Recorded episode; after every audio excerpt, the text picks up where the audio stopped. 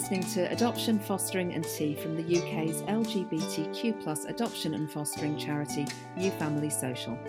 Find us at newfamilysocial.org.uk. I'm Tor, and this week I'm going to be having a cup of tea with Cameron and talking about starting out on the adoption journey. Hi, Cameron, thank you so much for joining me. Hi, Tor. Thank you for having me. Oh, of course. So you're right at the very beginning, aren't you? Can you sort of summarise a little bit where you are in this journey? Yeah, the, the official answer is absolutely nowhere. we have been sort of we we uh, we thought we started the process last autumn. It's now uh, August, so so we're nearly nearly approaching a, a full twelve months. We yeah we emailed our local regional adoption agency last autumn, and that was what we thought. That was us. What we thought was kicking off the process. You know, it's like we're doing it. We're doing it. We finally decided. And then they came back and said, "We're not accepting any new applications at the moment." Ah. Uh, which was really upsetting because just clicking send on that first email was such a big, you know, emotional moment for us. And then it just comes back with with that. So that that that that was a that was really disappointing. But actually, where we are now, it was such a blessing because we were so naive when sending that first email.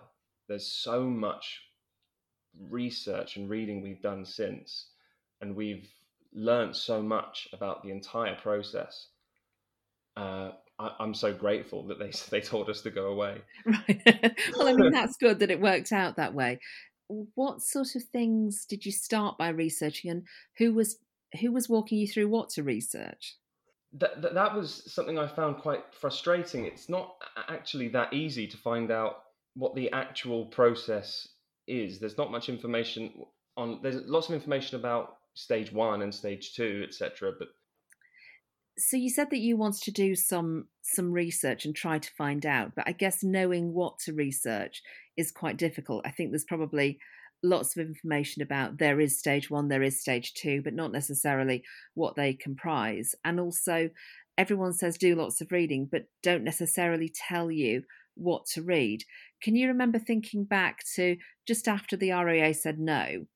Where did you start? What were you looking at to begin with for information? Their email that said no did actually include um, a lot of information about they, they did give some recommendations of books to read and they uh-huh. talked about the volunteering uh, so i went ahead and bought uh, a couple of those books and i started reading them but the, the thing is until you've sent that first email you just you don't know you you you know that there's a, a long journey ahead of you of research and workshops and learning and educating yourselves about everything, but you sort of don't know at what point you're meant to do it. Yes. do you know what I mean? It could be like, well, this no, that that that, that you don't need to read that book until stage two, or or that no, that's a stage one book, or you don't need to read that at all, or you need to know all that yesterday. There's yeah. There's no information about in what order does this bit happen I remember that because we read a book about um, drug use in the birth parents, recreational drug use in the birth parents, and there were so many ifs in it. So it was kind of like, if this parent has used this recreational drug at this stage of pregnancy, for example, then the possibility is this. But then if the baby was exposed to this at this stage, then that. And if this, then this and that.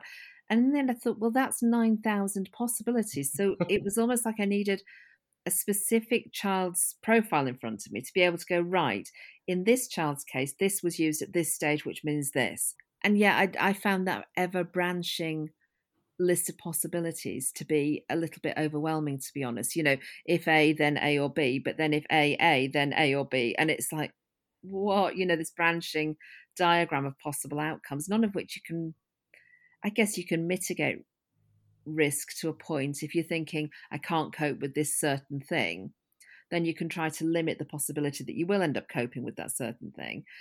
But you can't eliminate any of it. And so it felt quite difficult. Yeah, yeah, I agree. Yeah, it, yeah all, all it's all the unknown factors that can be quite overwhelming, actually. And that's, that specifically leads, leads into our situation at the moment. there's a lot of unknown factors in our lives at the moment, which does affect a, a, a lot of certain things about how we proceed into this into this first step. Is that sort of work related stuff or home related stuff or? It's home related stuff. Um, basically, we, where we are at the moment, we absolutely love our flat and we think it's perfectly suitable for a child up to a certain age because our, our second bedroom, because they do stipulate that you do need a spare room. Yeah. Which we do have, but I wouldn't feel comfortable bringing a, a teenager up in that room. I just think it's, it's it's it's it's a little bit too small. So the the fact that we know that our second bedroom isn't the second bedroom for for our forever home does throw in this unknown factor of well uh, at what age is this room unsuitable? Yes. And and does that and then that that also does affect the age of child that we are open to adopting. Yes, I can I can see your thought process there. In terms of I recognize parts of myself in some of the stuff that you're saying and I'm a big planner. I'm a big planner and a big spreadsheeter. Do you see yourself in that way? Is that how you approach life generally? No, I'm. I go through phases. Sometimes I'm really good at a spreadsheet, and then I'll I'll I'll I'll blitz the spreadsheet and I'll be all over it, and then the next thing I I put my mind to, I I'll I'll just throw everything into into the wind, if you know what I mean. I, yeah. I kind of I, am all over the place in terms of in terms of my organization. Sometimes I'm super organized, other times I'm all over the place. Yeah, and so obviously you've been thinking about kind of how long will the place that you live in now be suitable. What else has been going through your mind over the last twelve months that you've been researching and stuff? What other kind of um, questions have you grappled with, or are you grappling with? When I sent that first email back in last autumn, I naively assumed that it, your local adoption agency was was your local adoption agency. They were the ones. But actually, what I've learnt now, certainly in London, uh, if if you're within an hour's travelling distance of any adoption agency, be it voluntary or regional, you can you can choose which one you go through. Uh, I yeah. didn't I didn't know that at the time, and that's now led us on to researching all of the all the all of the London ones, which I think well, we've na- we've sort of we've narrowed down six that we're that we're interested in. No, six that were available to us, and now we've narrowed it down to one that we think we're particularly interested in. This is based purely on a variety of factors. Uh, we've list- we've lo- looked at the some of the voluntary ones as well as the regional ones, and we've also New Family Social put out a recent email saying that these the, here is a list of the agencies that ha, we have we have offered a course to. Is am, am I? Um, yeah, I'm, that's I'm right. Gonna, you, so, you, will be better explaining. Than, than yeah, me. so we are we're part of a group that ultimately sits under the Department for Education, but it's kind of complicated how that that line works. But that's ultimately where it sits under, and it's uh, the National Adoption Recruitment Steering Group, and so they, that group plans recruitment strategy for adoption. So it tries to look at uh, what children are in the system, what adopters are in the system, what barriers people are facing, what's going well, all of those kinds of things, and have that strategic overview of that.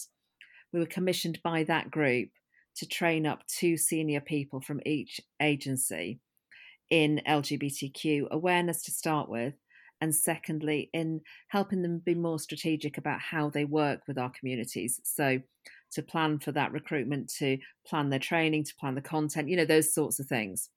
And yeah, about half of the agencies in the country took that up.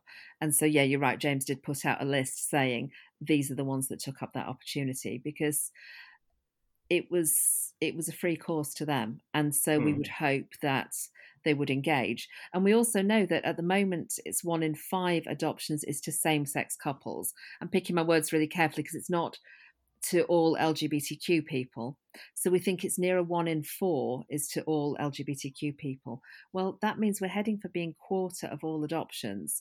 And it it feels very important that the sector is more strategic about how it works with us and plans for our needs as a community. Um, some people sail through the process and some still really, really don't. And so we want them to be on board with that. So, yeah, we were offering this piece of work to them all, and about half took it up. Yeah, which was interesting to me. I mean, I don't, I don't necessarily judge the ones who didn't take it up because I, I know that how how busy they must be. Um, but it did throw some light. It, it, it certainly helped in our whittling down who we definitely want to talk to. Yeah, absolutely. And so, without telling me the name of the agency, is it um, a voluntary agency or is it an RAA that you've gone with, regional adoption? Agency? It's a it's a regional one. Yeah.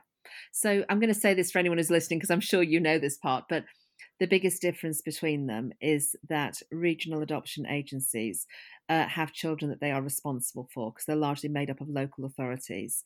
And it's the local authorities that have the legal responsibility for the children. But voluntary agencies do not have their own pool of children, so they don't have that legal responsibility. So if you are assessed through a regional adoption agency, they may match you in house. They can still match you nationally, but they might match you in house. Whereas, by definition, if you're approved through a voluntary agency, you will be matched through a different place because they don't have their own children. So, that's the biggest fundamental difference. Sometimes people find a bit of a difference in resourcing, a bit of a difference in tone, and things like that. But ultimately, it boils down to that difference more than anything else. The voluntary agencies also boast about how good their post support uh, is. Yeah, that, that's that. I'm, I'm right in thinking that, aren't I? A lot of them do put that up as a big um, thing that they're offering. Yeah. Yeah. So does that mean that uh, a regional agency won't? This, I'm sure they'll have some. They'll, they'll, there will be support in place. They, they will have, or, or is there no support from from the regional agencies once once they're in your home? They're in your home. um, no, there is there is post adoption support, and so the way that that works is that the authority that the child is from is legally responsible for that support for the first three years, and after that, it becomes the uh, authority that you live in. Right. And so my child was from a different local authority. So for the first three years, it was for them to assess the needs and so on. It still could be provided locally, any support that we had, but it was to be assessed by the authority that he was from. Um, and then after that, it becomes the authority that you're living in. Now, some voluntary agencies are offering a support package as standard as part of the adoption. So they're just assuming that you are going to need it and they're building that into their processes and things. So if they're talking about adoption support above and beyond that statutory support, then that might be an add on. But equally, there are some agencies that specialise in placing children with more complex needs. So some agencies will say, yes, we are placing more complex um, children with more complex needs, but we will give you a year's worth of support afterwards, or something like that, or counselling as standard, or whatever it is. So you're right to have shopped around. I think you've done a good thing to do that, and you've narrowed it down. And honestly, it's always going to be a bit of a gamble because it's partly which social worker you get. That'll be the person you have most contact with. Well, that's the thing. I've, we've been to all of the there's the information sessions, and most agencies also run a meet the adopters a, uh, session where you get to uh, uh, chat with two or three or four couples or, or individuals who have gone through the adoption process, and people like me can me and my husband can ask them questions. Uh, as as we are now, just ask ask the, the stupid questions that you're afraid to ask any, anyone else. Um, and you you do pick up on a, on a, on a tone or a mood or a vibe. Some of the some of the information sessions are very formal. Some of them are really informal. Some of them feel like you've gone back to school and they sort of talk to you a little a little bit patronizingly. uh, and so you you just you just pick up on a vibe that you yeah. vibe with.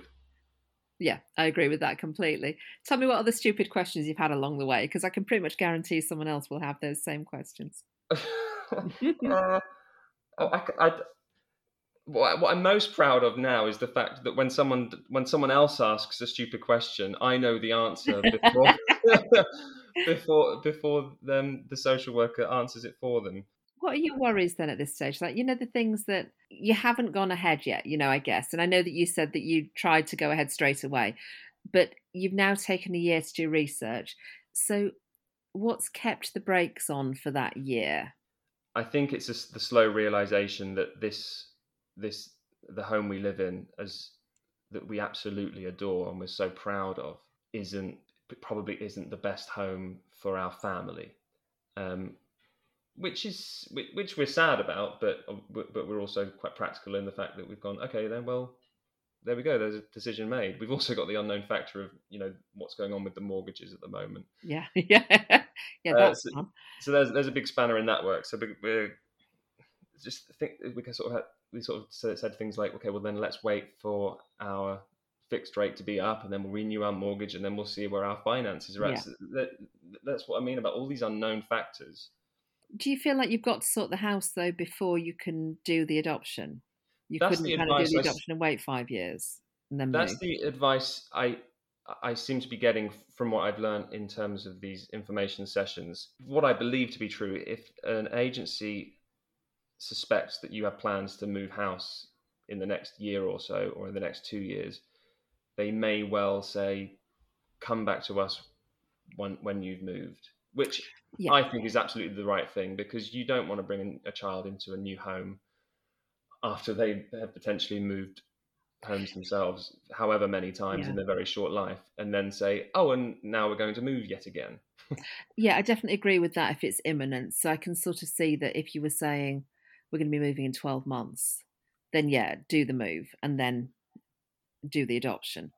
Yeah. But if you're kind of thinking this wouldn't be suitable for a 12 year old or a secondary school age child, and you're thinking of adopting a three year old, I don't know, maybe I'm more impatient, but I would just do the adoption, I think, and then deal with the house. Well, that's, that's because, nice to hear. That I yeah, I like that bit of advice because that that that that makes us that makes me happy anyway because there I, I am a bit impatient. I'm not not not that I want to rush the process, but you know, I, I definitely know that we're ready. Um, yeah, I just I just kind of think that also, let's say you're thinking for a much older child who wants to like host their friends in their bedroom and stuff, you know, have the older mates around and you know talk about Minecraft or whatever they all do now, and um, you know, I can sort of see that if it's a box room, then yeah, eventually in an ideal world, it might be that that child could have a bit more space and stuff. I get that, but um, but then by then you'll know that child, so you'll know the child's passionate about football and goes to football club in so and so area. So maybe we look at there, or we're thinking of thingy secondary school. So actually, we want to plonk ourselves right next to that secondary school because it's best for this child's needs, or or the child loves the outdoors, so we want something with a bit of a garden, or yeah, or whatever. Yeah, yeah. You're kind of yeah. shopping for a house for a child that you don't know. Exactly. Yeah, because yeah, we're not we the the family doesn't exist yet, so the family yeah. home, you know, in in our minds is going to change as soon as the family exists. Then the family home will the imagination of it will form in our heads. Yeah. Honestly, I I mean it's none of my business, but I'm going to make it. Um, just just apply, you'll be fine. Just apply to adopt and house later. like you always said, uh, you've, you've, I've heard you say this countless times on this on this podcast. Mm. The right time to adopt is never and now. Yes, yeah, yeah, and I would absolutely stand by this in this conversation because I don't know. Then you move, but I don't know, maybe you want to build an extension on the kitchen then. So do you do that first? And then one of you needs to change jobs. So do you that do that first? And then I don't know, one of your parents gets ill. So do you see that out first? And I think life has a way of just continually throwing you stuff. And I think if the waters are calm enough, do it. And yeah. then when the waters get mm-hmm. choppy, you ride it out as a family, I guess. And I wouldn't be saying, you know, if you were saying we're moving in six months and this home is profoundly unsuitable, then fair enough. But honestly, if it's suitable enough, do it and then move together, you know? Um, yeah. Yeah, moving with kids is hell on toast. It absolutely is a nightmare. And obviously, for adopted kids, it's even more complicated because because of the disruptions and changes they've had. But on the other hand, you know, it's a thing that happens, isn't it? House moves, family mm. stuff happens, and don't know. I guess you can't you can't necessarily front load all change. I I think my personal opinion. I think so. I think if you think that it's three, four, five, six years down the line, just go for it. Fine. All right, you've convinced us. Oh, thanks. Don't blame me if it goes horribly wrong. I think it came. It comes from wanting to put your best foot forward and, and look like the most appealing couple or individual to to an a, an adoption agency that, that that we've spent you know the best part of six months trying to try trying to whittle down and, and convince someone that we're the right people to, yeah. for them for them to take us on. So it, yeah, it, it, it's about how, how can we look the most what's the word? well, saleable, I guess. Saleable. Well, like how can you look like the most appealing prospect? You exactly. know. Yes. Exactly. Yeah. How? Yeah. How can we look like the most appealing prospect for for the children they have in their care? Yeah, and I think that one of the things that it took me ages to realize was that you might be not an appealing prospect for one agency, but a very appealing prospect for another. So, again, I sat in a meeting where the heads of some of the RAAs were talking, and they were talking about strategically how do we attract the adopters for the children who are actually in the system you know because what they find or have historically found is that sometimes people will come forward asking for one child, very young, with very, very few needs likely to emerge, and all those sorts of things. And so there can be a big demand for that. So they want people who will consider sibling groups and children with more complex needs and children from a wide variety of ethnic and cultural backgrounds and stuff. So were having that conversation. But one of the RAA leaders said, in my area, we are desperate for people who will adopt a newborn. We have loads of newborns coming through. We haven't got anybody. We haven't got anyone because we've been recruiting for the kids uh, for for that story, the story of the older children with more complex needs, perhaps in sibling groups, they're desperate for newborn adopters, and so you can imagine that one agency might say yes and another might say no, depending on what children they perceive they've got within their own system at the moment. Right. Um, so again, don't don't worry too much if the one that you've chosen seems lukewarm on you when you finally apply to them. Go round them again and say, you know, what do, does this agency want us? Does this agency want us? Yeah. Okay. Great. Yeah. Uh, I, I, I, what I can't work out is the email I got back from them first time when they said no was the, the, reason they're not accepting new applications was because um, they're they're over they're not they're because of COVID they've got such a backlog they they they've got all these uh, applications to process so they've got essentially too many new parents to process than that than there are enough people to do the processing. Right. Mm-hmm. Um, but and, I've but I've also heard that there are now we're now in a position. I don't know if this is true. I hope it is true. Uh, I have heard that there are more parents, more more prospective adoptive parents than there are children in the system. Yeah. So the most recent round of stats, that's the case, but um, there is some suggestion that's tipping the other way again. Right. And so um, there is suddenly talk again about increasing recruitment again. And the other thing is that I'm going to make up the headline numbers. They're not a million miles off, but just for sake of this conversation, let's say you've got two and a half thousand children and two and a half thousand adopters. That's absolutely fine if they are direct matches for each other. But if those two and a half thousand adopters are asking for children aged under three, straightforward single children, and if the children in the system are children aged four and five in sibling groups from backgrounds different to those adopters and perhaps with complex needs, you actually don't have two and a half thousand matches in that pool.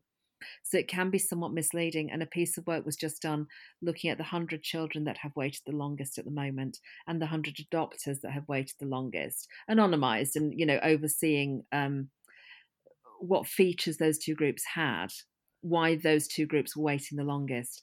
And so some of those headline stats can be a little bit misleading because of because of that reason. I think ultimately you kind of need to go in it being just true to you and what you feel you re- you have to be pragmatic and you have to be realistic, but also you have to be true to yourselves about what you want to do and what family life you want to have. Have you kind of thought about, you know, one child or more or age range or any of those things? Yeah, we originally when it was just a sort of pipe dream we uh, you know you, you have the dream of you imagine bringing home this new baby that you've adopted and it's all perfectly harmonious and then you learn about early permanence and go okay well there you go that, that, that's a way of getting getting a newborn and then we we've done our research on early permanence, and we've we've got a seminar next week actually about how the whole thing works.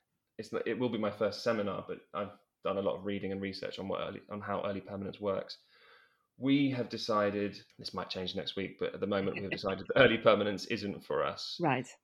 And also the size of the, the, the, our second bedroom has sort of thought has made us think, okay, then when we can't go too old, and we know that there are no the chances of us being able to adopt a newborn is in, incredibly slim so we can't go to an agency and say we will only accept newborns that's just they're just not they're just going to say please go away well or they would say early permanence is the route to do that yeah. exactly exactly yes. so therefore our our age range has has fluctuated uh, over the course of of what we've been researching and now we're kind of at the point where we we, we are getting older and older we sort of said zero to three, then we said maybe a four year old, and now we're saying maybe five. Now we're saying five, maybe 6 mm-hmm. because actually we have to remind ourselves what are we doing this for? Yes. What, what why do we want to adopt? And that's that that's a huge question to, to to have to have to answer. I don't know if you know what I mean when I say this, Tor, but there's something there's something that sometimes feels a little bit selfish about it from from the from the adult's point of view. It's like I want to, I want to be a parent. I want. Do you, do you know what I mean? And kind of think why why do I want? Why what is it about it? What is it about it that's going to fulfill me? And is it just a sense of fulfilling me? Surely it should be about fulfilling them. And of course it is. But all these silly thoughts go through your head, and you know, trying to answer the question, why do I want to adopt? I find it's quite, it's, it's quite, it's, it's a really daunting question to, to, to have to ask yourself yes, I can I can relate to that to a point. I think um, I felt that more in that I felt like a kidnapper in the first months because no, I did because my son on any given day in those early months would have been happier going back to his foster carers, which was the only home he'd known, and he was very familiar with them and very safe with them, and he he was affected by being moved from them. And so on those days, and you know, you said before we started recording that you've listened to quite a few of these podcasts. So you'll know that in those early days, I was struggling quite a lot anyway with coping. And I think that, so probably that was partly feeding this as well. But this sense that if I just drove him back to their house, he would be immediately happier because it would be the people that he loved and felt safe with. And I felt like I'd kind of stolen him away and now he was sadder, you know, and it was kind of my fault. And now, like I say, my mental health, it turns out, was pretty much trashed at that point. And so some of those thought processes were, well, massively unhelpful and massively not rooted in actual facts and things. But but those feelings were definitely there. And and I've heard it sort of said more globally, you know, the the amount of resource that it takes to assess adopters and move a child for adoption and do post adoption support and all of those things. You know what would it look like if all of those resources were put into the birth family? Now some birth families might rally in that circumstance and, and many would not rally in that circumstance but i think there are some big questions like that. But i think ultimately you kind of end up with a child who in in most cases i think you end up with a child that it feels like they needed you you know and i think you kind of shape each other as you go and so you know we've we've shaped my son in that, you know, some of his tastes and things mirror mine and Jackie's. Now, you know, she's gotten massively into like comic books and, you know, endless blooming Marvel films. God. so if I never see another one, it'll be too soon. So you kind of, you know, we've shaped his tastes in that way. We've shaped his sense of humor. We've shaped some of his interests and stuff, you know, all of that, because of course you do by parenting a child. But in the same way, he shaped us. Like he came with his personality and he's eh, the way that he is has has shaped us as parents and you know some of the stuff about for example like mine and jackie's own neurodivergence we learned from his neurodivergence you know it was like he came to us this little sort of explosion of energy and, and wonderfulness and through that we were like oh those traits okay those traits have a name and what's more jackie and i have some of those traits. It was like oh, okay. So this kind of mutual shaping and stuff and like um learning from each other and oh i don't know just just stuff i guess. Can i ask you uh, you probably explained this in the podcast but why did you want to adopt? We we had two birth children first. So we had two kids through a clinic first.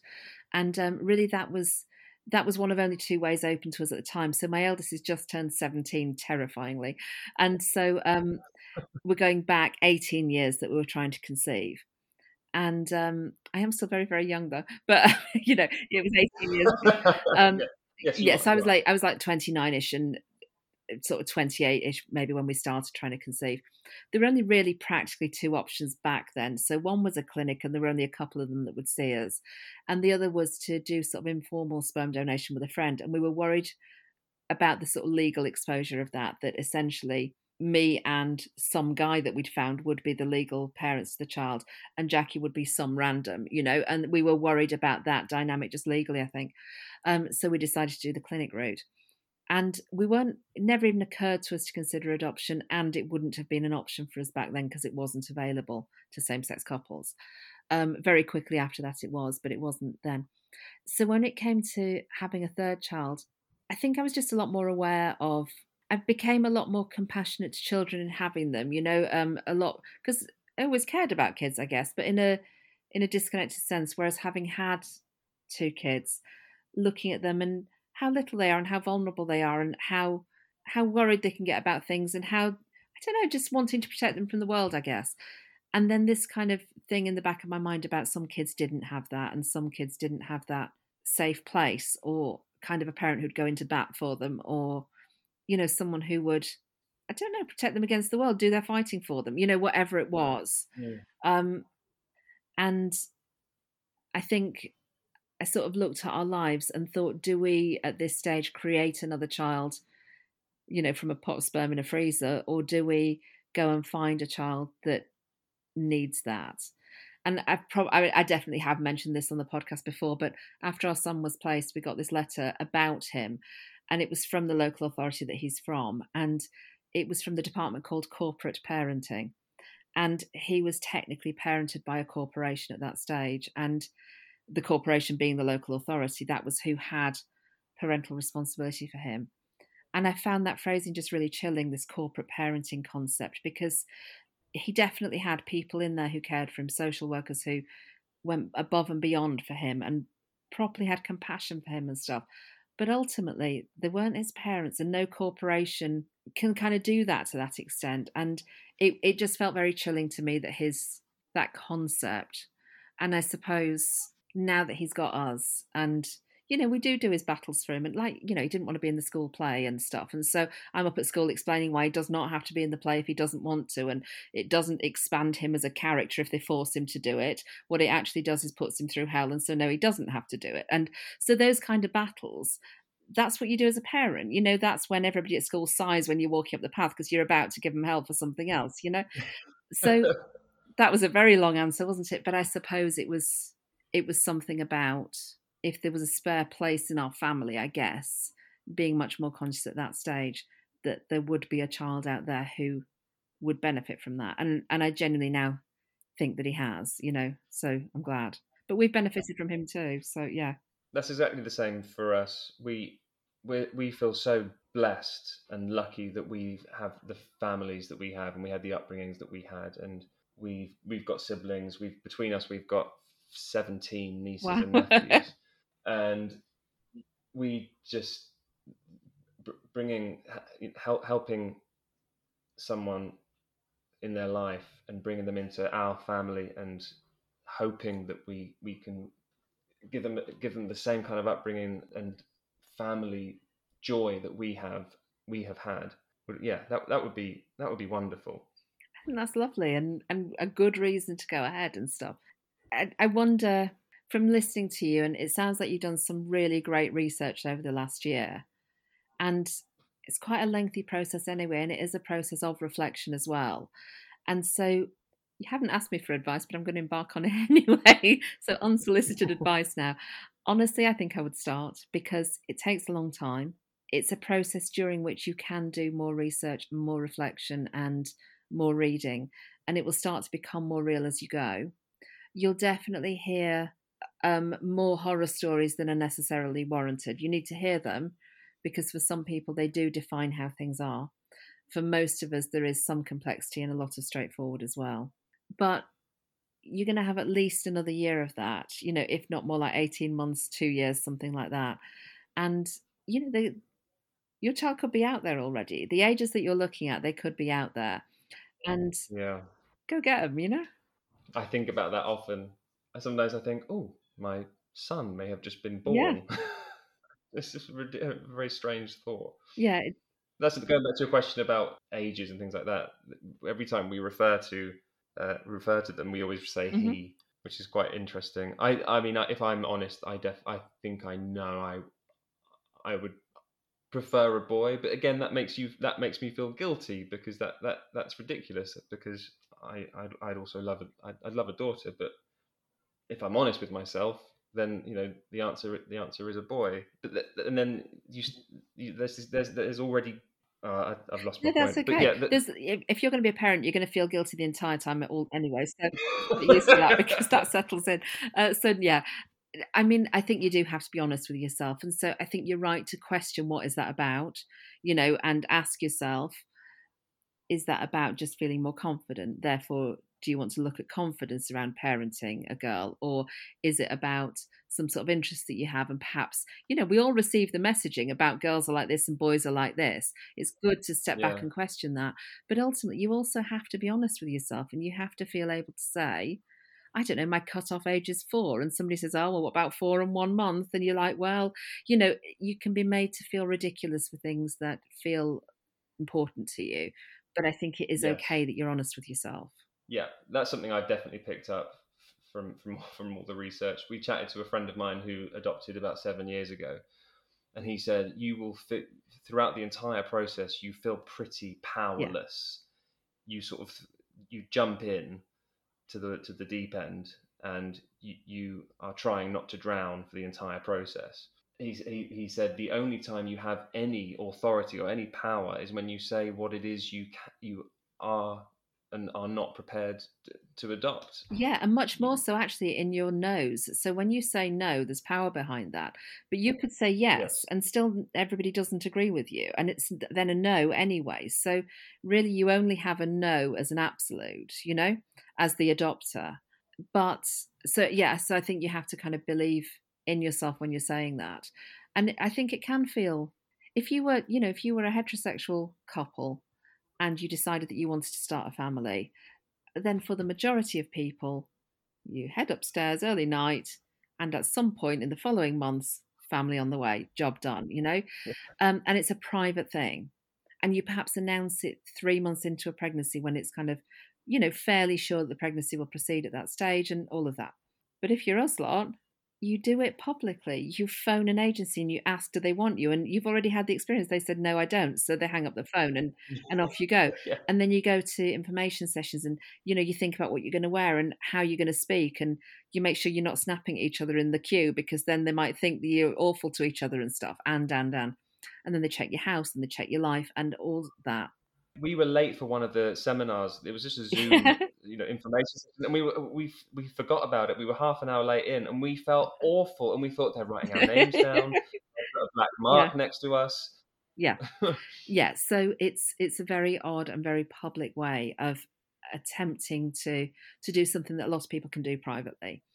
It does mean at the other end you are as prepared as any parent could ever be for parenthood because you will have thought about it a lot more than people who were able to conceive their own child in that way. So, you know, I guess just feel proud of the work that you've done and the research that you've done and the prep that you've done. You know, you'll be great. It's it's great.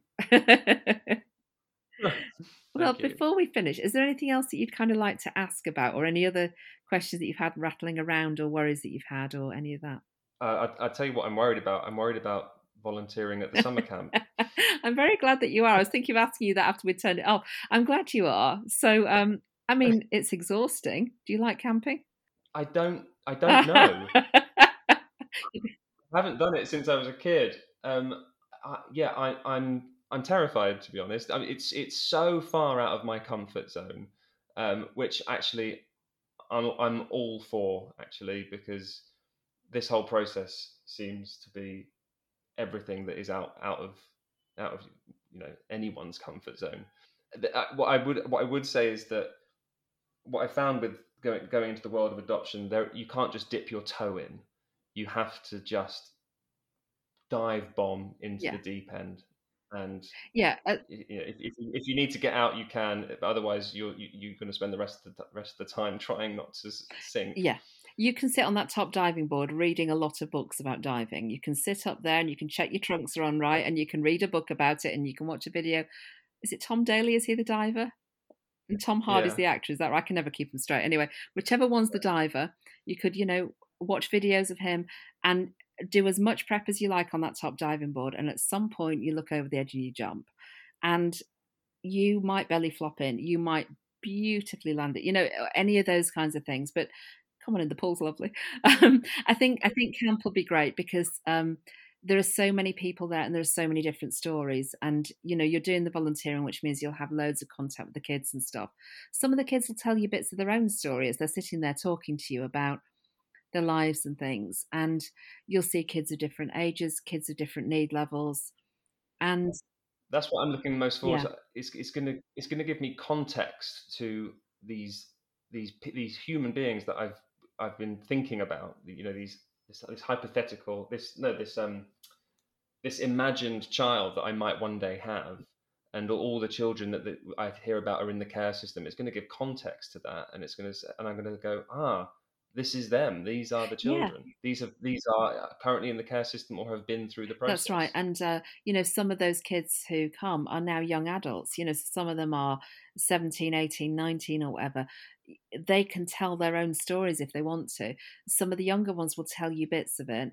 And sometimes you'll just see it in who they are and how they are and all of those things. And you can chat to the parents and foster carers and sort of say, you know, they'll tell you bits about their stories too. And all that information taken together will, like you say, help to humanize what you're just reading on paper at the moment. And honestly, if you can cope at camp and if you look around and think, yes, I could parent one of these kids potentially, you know, I can. I can deal with the kind of questions and the bumps and the challenges and the child's fears and all of those things because they are awesome. You know, the I'm not saying that I don't sometimes, you know, lose get to the end of my tether at camp and go and hide in my room for a bit. But um but yeah, it's the you know, they're kids who had really, really crap starts in life and you know, they're there being kids and I don't know, I think I think it'll be great. So we'll sit and have a coffee at camp and chat about it. Yeah. Well, listen, thank you so much for joining me. It's been really nice to talk to somebody who's right at this thinking stage with all of those questions. And I think lots of people listening will be at that stage too. So it's really kind of you to sort of come on and bare your soul. I wonder if you'd come back maybe in 12 months and talk to us again about where you are at that stage. I will, and I'll probably tell you that we're still thinking about If it. you are marching into an agency myself and signing you off. I have to. I do have to say that I. I've, I've binged this podcast. I do think it's excellent. And I remember when I first met you at the, the, that coffee morning we did Yeah. on Zoom. I said, "Tor, I'm a little bit starstruck to be meeting you because I've been you've been in my ear for, for months it's now." so weird to me when people tell me that they listen. I'm like, oh, really? And I know. I know I can see the stats, but I'm like, oh, God. so, yeah, no, I mean, I'm dead touch. Thank you. And uh, I don't know. I'm glad it's helped. That's kind of the point, I guess, is that, you know, we've all got bits to add. And, you know, hearing your your thoughts and worries and stuff, somebody will be listening and thinking, oh God, I've got that same worry. I've got that same question. So I'm dead glad. And yeah, I'm going to give you another six months to get moving on this process. Otherwise, I'll come round and have a talk to you. Listen, it, it's fab Right. to see you. Thank you so much. And uh, I'll see you at camp. Thanks, Tor. See you there. I'd like to thank my guest today, Cameron. If you enjoyed this podcast, please leave us a five star review and share it with your friends. Follow us on Twitter at LGBT Adopt Foster and on Facebook search New Family Social or one word. Visit our website at newfamilysocial.org.uk. Adoption, Fostering and Tea is produced by New Family Social. The presenter was me, Tor Doherty, with music from Matt Doherty. The producer was John Jenkins. We'll be back next time with more guests and more tea.